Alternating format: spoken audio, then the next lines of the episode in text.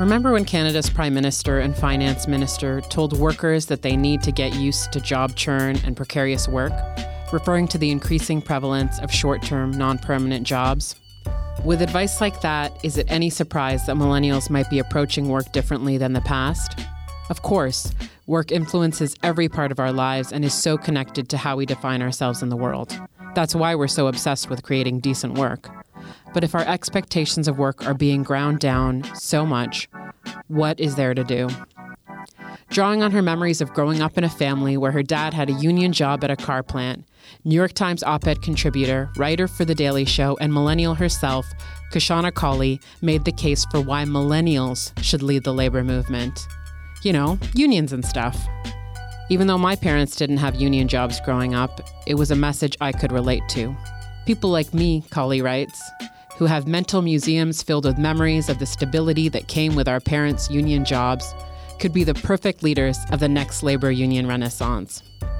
She continues, we millennials, many of whom entered the workforce during the last recession, have borne the brunt of the country's recent decline in employment quality, with lower wages, diminishing benefits, and the presence of non-compete clauses that hurt even entry-level employees from finding subsequent jobs. She ends by reminding us that though her dad's union newsletters may have faded, their message about the value of jobs that provide a fair wage, reasonable conditions, and the ability to care for a family is as timely now as it ever was. Pretty compelling stuff. In this episode, we're taking a hard look at the idea that millennials work to live rather than live to work, and taking a peek into the role of young people in the labor movement. I'm Asma Malik, and this is Avocado Toast, a podcast from the Atkinson Foundation. From researchers to activists to people who are living it, we want to build the movement towards decent work everywhere. Millennial myths, prepare to be busted.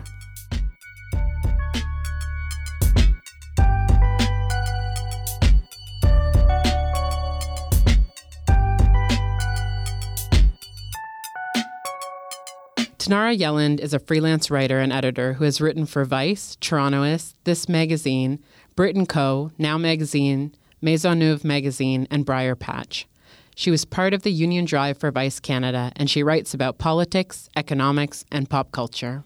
Here's my conversation with Tanara.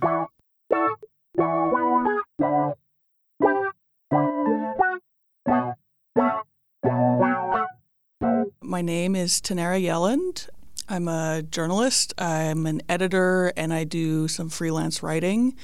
I guess I'm from Saskatoon originally, but I've lived in Toronto for about four and a half years. Can you characterize the work experiences that you've had in life so far? It would be great to hear about what that journey has been, and maybe even starting with what your first job was. Sure. My first job was in the photo lab at Superstore when I was sixteen, which is not a job that exists anymore, I don't think. It was unionized, which was very cool. I mean, they didn't make a big deal out of it. They didn't really expect their part-time workers to be union activists, but just having that experience of, during orientation, having someone say, you're unionized, we're taking a small amount of your paycheck, every paycheck for union dues, and here's a few things the union does for you. I've always been supportive of unions, but that also, I think, was another part of that step. And my second job was at Walmart, which obviously was not unionized. And during orientation, the person who was training us, it was a group of teens being trained, and she seemed to really relish telling us that we weren't unionized and seemed to think that we would all be happy about that. I remember her leaning in and saying, you know, we're not unionized here, so you don't have to pay any of those pesky union dues.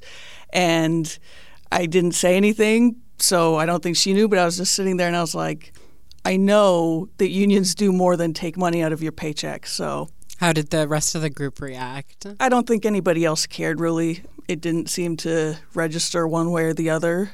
That job was not great, and I think a union probably would have made it much better.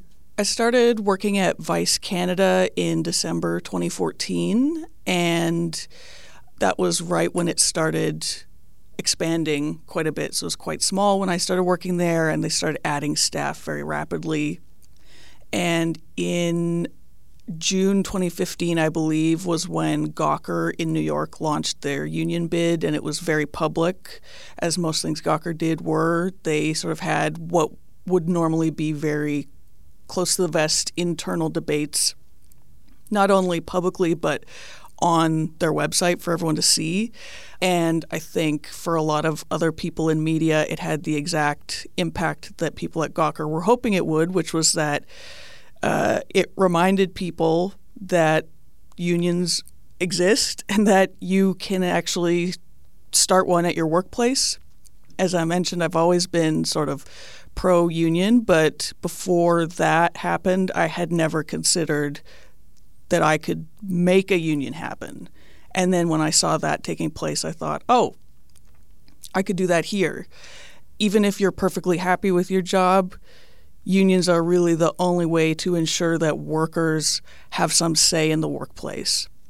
They're a democratizing force, and they're really the only counterbalance to the boss. It's as important, I think, to try to unionize when things are going well, because they won't always go well. I started talking to some of my coworkers, and we decided that we wanted to unionize, and we had several meetings where we sort of slowly added to our group and talked about how we would even do this, because we didn't really have, I think one person in the group had some organizing experience, but for most of us, this was brand new. So we didn't even really know what to do. Like, I think at one meeting we were like, I guess we should call some unions and talk to them. So we met with representatives, and after doing that and talking about it, we decided to go with C M G. At that point, thankfully, we had some experienced organizers from the union come in and say, here are some ideas for how to go beyond having cathartic meetings at bars, which were wonderful, but not really going to get us all the way to having a union and a contract. Did, did the nature of the work make it challenging? So a new media organization growing really rapidly. To me, that sounds like there are, you know, contract employees or people working for short amounts of time. Like, did that impact how you could engage, get to know uh, folks for, the, for you know, to actually organize? Yeah, it definitely did. Uh, there was a lot of contract work on the video side again, which I think might have also made it more difficult to get to know people. Most of the editorial people were permanent staff, so we sort of knew each other, but a lot of the video people sort of Uh, cycled in and out and would also be on location on shoots, so it was more difficult to get to know them. And then once we started approaching people to ask them if they wanted to sign cards, there were a few different people who were interested in signing cards but would say, you know, I don't know if my card would count because I'm a contract employee. A card is when you want to file with the labor board for union certification. You need to get, I believe, forty percent of eligible workers to sign a card that essentially says, I'm Tanara Yelland, and I want my workplace to have a vote on if we should unionize. I actually left Vice fairly early on in the organizing drive, so I didn't end up doing a lot of card signings, and most of the ones I did were people that I thought would be open to signing cards. I did speak to one person who was interested and was supportive of the idea, but was very concerned because they had experience and had not firsthand experience, but had observed some very contentious union fights. And even though the card is supposed to be anonymous in the sense that only the person who signs, the person who collects the card, and maybe one organizer at the union will see that they've signed it. Management should never see those cards. Um, it's still a very present worry for a lot of people, and with good reason. Um, and this person was concerned about putting their name to anything, even though they were supportive. There were also a few people I spoke to who didn't know that their cards would count because they were contract employees. But most people were curious. A lot of young people don't have a lot of experience with unions and don't really know, especially with the organizing process, don't really know how it works. So a lot of people had a lot of questions, but were receptive to it.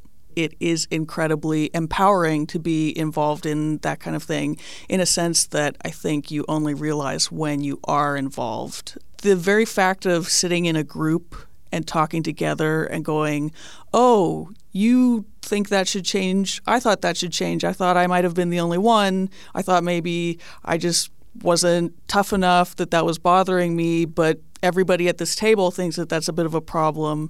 It just makes you feel more empowered, to come back to that word. And I guess, you know, with with all of this, this experience that you have, the kind of trend that we are seeing in digital media workplaces, as you described them, towards unionization, what do you think it means for the future of the labor movement? And what do you think, you know, if we had legislators, policymakers in front of us now, what would you want to tell them needs to change in order to make that even more possible? One thing that I don't know if it's being discussed very much, but I think considering a return to unions that you can maintain a membership in even when you leave a particular job. So something like the Industrial Workers of the World, which was a very powerful, large union in the early decades of the twentieth century and still exists but isn't considered uh, as much of a force. Because there's so much precarious work, contract work, people might uh, work a contract at Vice and then at C B C and then somewhere else. If you have to join a particular union for three or six months at a time, you might not see why that union is working for you. And sometimes it might not be working for you to the best of its ability and to the degree to which you need it. And that also goes for workers in other sectors. People working in retail and the service sector often work several jobs and move between jobs. Um, So the idea of having unions that you can be represented by based on industry maybe or something else, as opposed to being tied to a specific job or a specific workplace, is I think something that should be considered very seriously um, because it, as much as we would like it to, it doesn't really seem like contract work and precarious work are going away anytime soon. So I want to ask you, when you think of the term decent work, what does that mean to you? To me, decent work means working an amount of time that doesn't impede in your ability to have a life. So forty hours would be, I think, the upper end of that. And because productivity... worker productivity has been going up, but wages haven't been going up with it. So the idea that we could have a shorter work week is very possible. It's very much a reality. Even though that's not being reflected, workers are working more for lower wages. But I think decent work would involve forty-hour or thirty-five or thirty-hour work week with wages on which you could support yourself in any city in the country comfortably, and not having to worry about cobbling together two or three or four jobs and being able to save for vacation or for retirement or whatever you need. Being comfortable that you're not going to lose your job and that you're not going to be out in the cold when you age out of working. Thanks so much, Tanara. And where, where can we find you online and where can we find your work? I'm on Twitter at T Yelland, T Y E L L A N D, um, and I write for Torontoist, Torontoist dot com a fair bit, and I link to my other work on Twitter. Thank you. Thank you.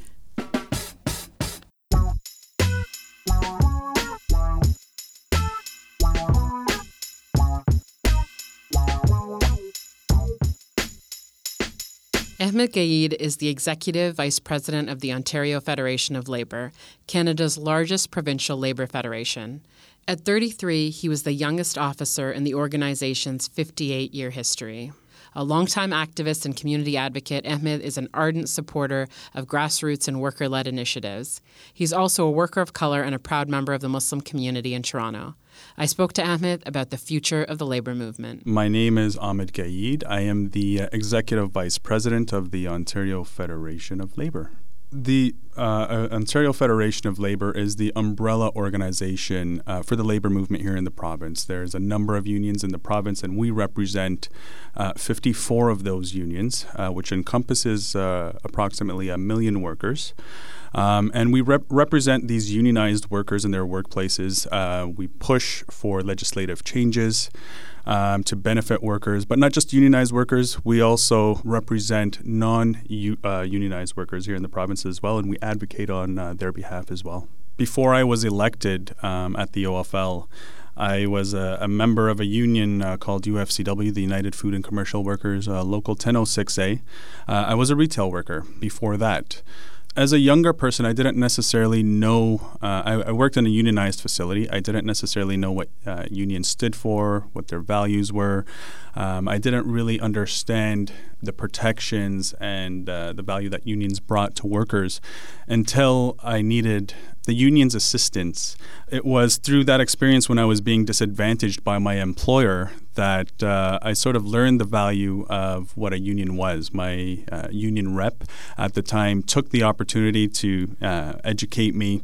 Um, and when I saw the values and the strength that comes with belonging to a union, I, uh, I got more involved within my union. I ended up becoming an activist, a shop steward, you know, somebody who works in this, the facility, who I guess is the connection, you can say, between one's union and the workplace. There's somebody who gets um, additional trainings, how to handle tough meetings maybe with the employer when they're trying to discipline a, a coworker. And you're there to sort of mediate in between, do investigations, and uh, help out your fellow coworkers.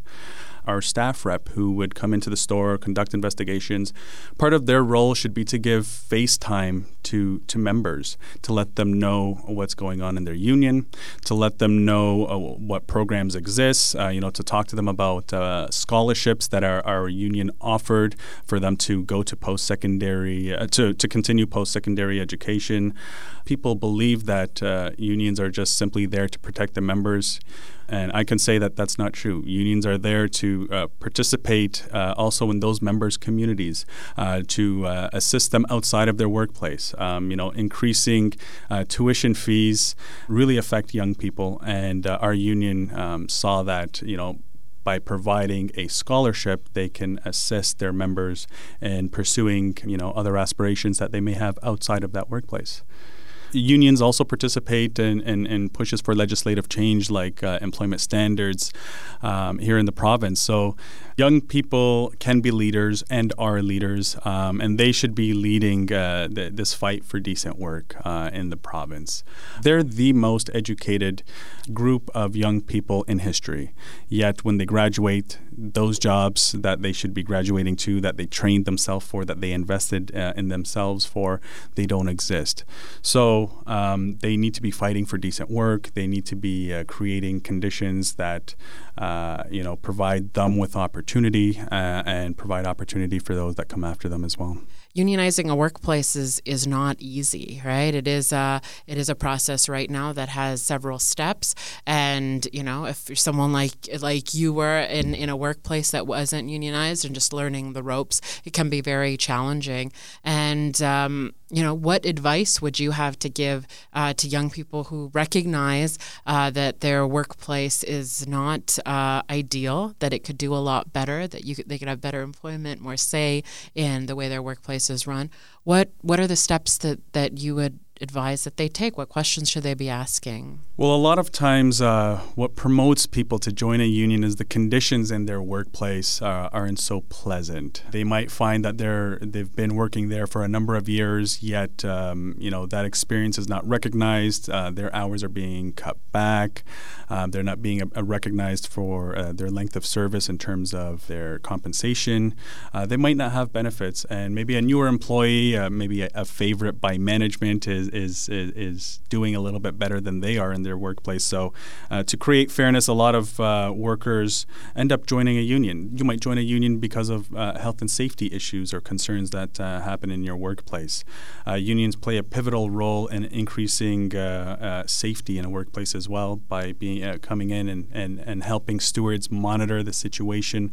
I would tell a, a younger person that if you don't uh, uh, like the conditions in your workplace, to join a union. What would be the first step, I guess, because that is putting a lot on the line. It's, yeah. It sounds like uh, from young people who have uh, have kind of taken that first step, that leap, have talked to their uh, their colleagues and identified yeah. that things are, could be better. Better, absolutely. Uh, what what is that next step, and what what support or resources are there out there that they can access? Well, the first thing is to find a union that best fits or represents your industry that you might work in. And it's a very simple call. You'd probably speak to an organizer. They'd let you know that uh, what the process is in joining a union. And I can tell you that here in Ontario, it's it's it's it's a right that's covered under the uh, Canadian Charter of Rights and Freedoms. But it's one of those rights that's uh, difficult to exercise. And that's because employers uh, make the conditions really difficult. Uh, you know, uh, labor law is tipped in, in, in the favor of employers uh, when it comes to to joining a union. Uh, there's what we call an unfair vote that takes place. Um, but when you want to join a union, uh, you sign a union card make, uh, indicating that you want to join a union. And we believe that in this province, something called card check certifications should exist. When a majority of workers in a workplace sign that union card saying they want to be represented by a union, that should be good enough. But currently, you have to uh, achieve that minimum threshold of forty percent of uh, workers in that workplace to sign a union card. What happens is you would put in an application to the Labor Board. The Labor Board then, after seven days, comes into your workplace and conducts a vote. But in that week, uh, some have deemed it to be the week of terror. The employer ends up having one-on-one meetings, workers demanding uh, to know who signed a union card, who is involved, who are the key people who want a union. Um, a lot of times, uh, employers will interfere with the election process. They were they will intimidate and coerce people to uh, vote vote no for the union, even though they've already indicated that they do want to join a union. But long story short, they interfere with the process. In ca- some cases, um, those workers were denied their right to join a union, and the union could then uh, go to the Labor Board and ask for them to uh, you know, investigate and to overturn uh, the decision of the vote because there was interference, or to conduct another vote. But uh, by that point, um, the damage is done.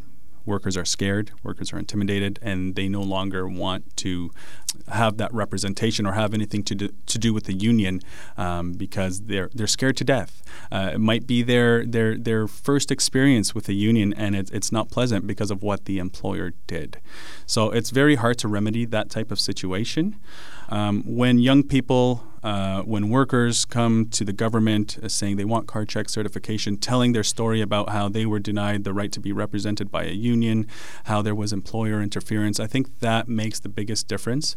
Um, sharing their experiences uh, and also sharing about uh, what their struggle currently looks like with their working conditions.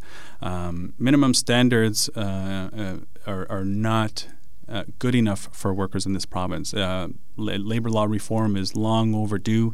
Um, we've made some strides, but there's uh, more that we can still do and, and push for. Card check certification being one of those. It sounds like also more young, younger worker leadership in organizations like the Ontario Federation of Labour, where you are able to have that big picture view and um, be supports for that sort of advocacy. I was really inspired to be at the Young Workers Assembly and to hear the discussion. The room was totally packed.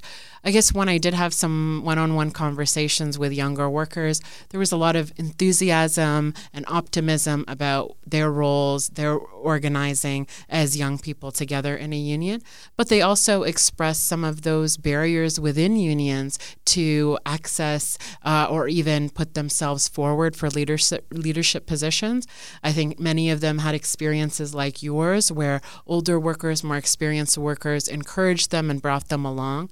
But I heard a lot that also had the experience where their ambition, uh, their their uh, indications of uh, seeking leadership was seen also as a as a threat to existing uh, leadership. And you know, from from your experience and from what you've seen, can you speak to that? And I guess you know we know that employers are going to uh, defend their interests, but some of the challenges to young people also seem like they're internal and with people who uh, who share their big vision. Absolutely. Uh, young people, I will tell you, are not going to be handed anything.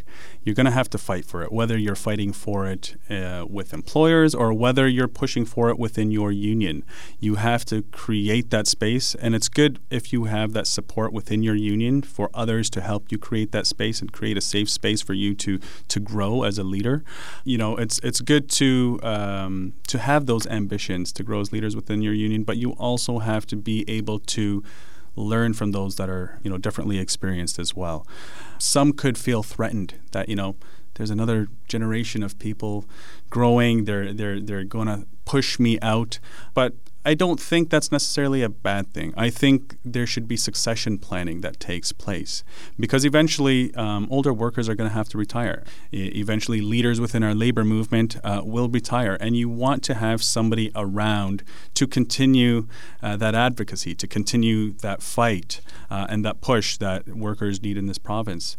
So I think there needs, uh, you know, leaders in this province uh, of, of all unions need to take succession planning really seriously.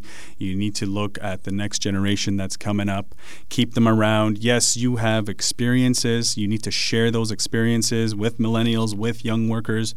And, you know, one day, you know, you hand the reins over to, to somebody else to, to continue that fight. How can people still be involved and, and engage with the incredible movement that's been built and to ensure that we don't lose ground on those uh, on those changes? Well, we have a number of changes. I guess the focus has been on uh, the increase in minimum wage, but that's not the only change that's happened. We had uh, a, a, our major flagship campaign called Make It Fair, which was our push uh, to change labor law here in the province. Um, you know, it was a campaign that lasted uh, approximately two two years, and we're sort of at the tail end of it now, but we're, we're still pushing to improve labor standards here in the province. The student movement itself, I, I think, played a pivotal role um, over the course of the last two years during our campaign, where uh, you had uh, young university students um, from uh, York University who came to the assistance of uh, cafeteria workers who were pushing for a, you know, a fifteen dollars minimum wage, which I think was was a pivotal point here in the province um, because we knew, um, you know, this government found out that, you know what, this is something that a, a, a many young people are struggling and dealing with as well. We are seeing now also a, a general minimum wage being applied right across this province. Uh, by twenty nineteen, we'll see a fifteen dollars minimum wage uh, paid to every worker in this province, with some exceptions. When you look at who is being paid these minimum wages, um, it's young people, it's millennials, um, it's people with education, it's single mothers, people of color, people from uh, various equity groups. You are uh, raising the standard of their living uh, to a place where they can afford to, uh, you know, start the beginning of their lives, uh, you know, uh, start a, a family.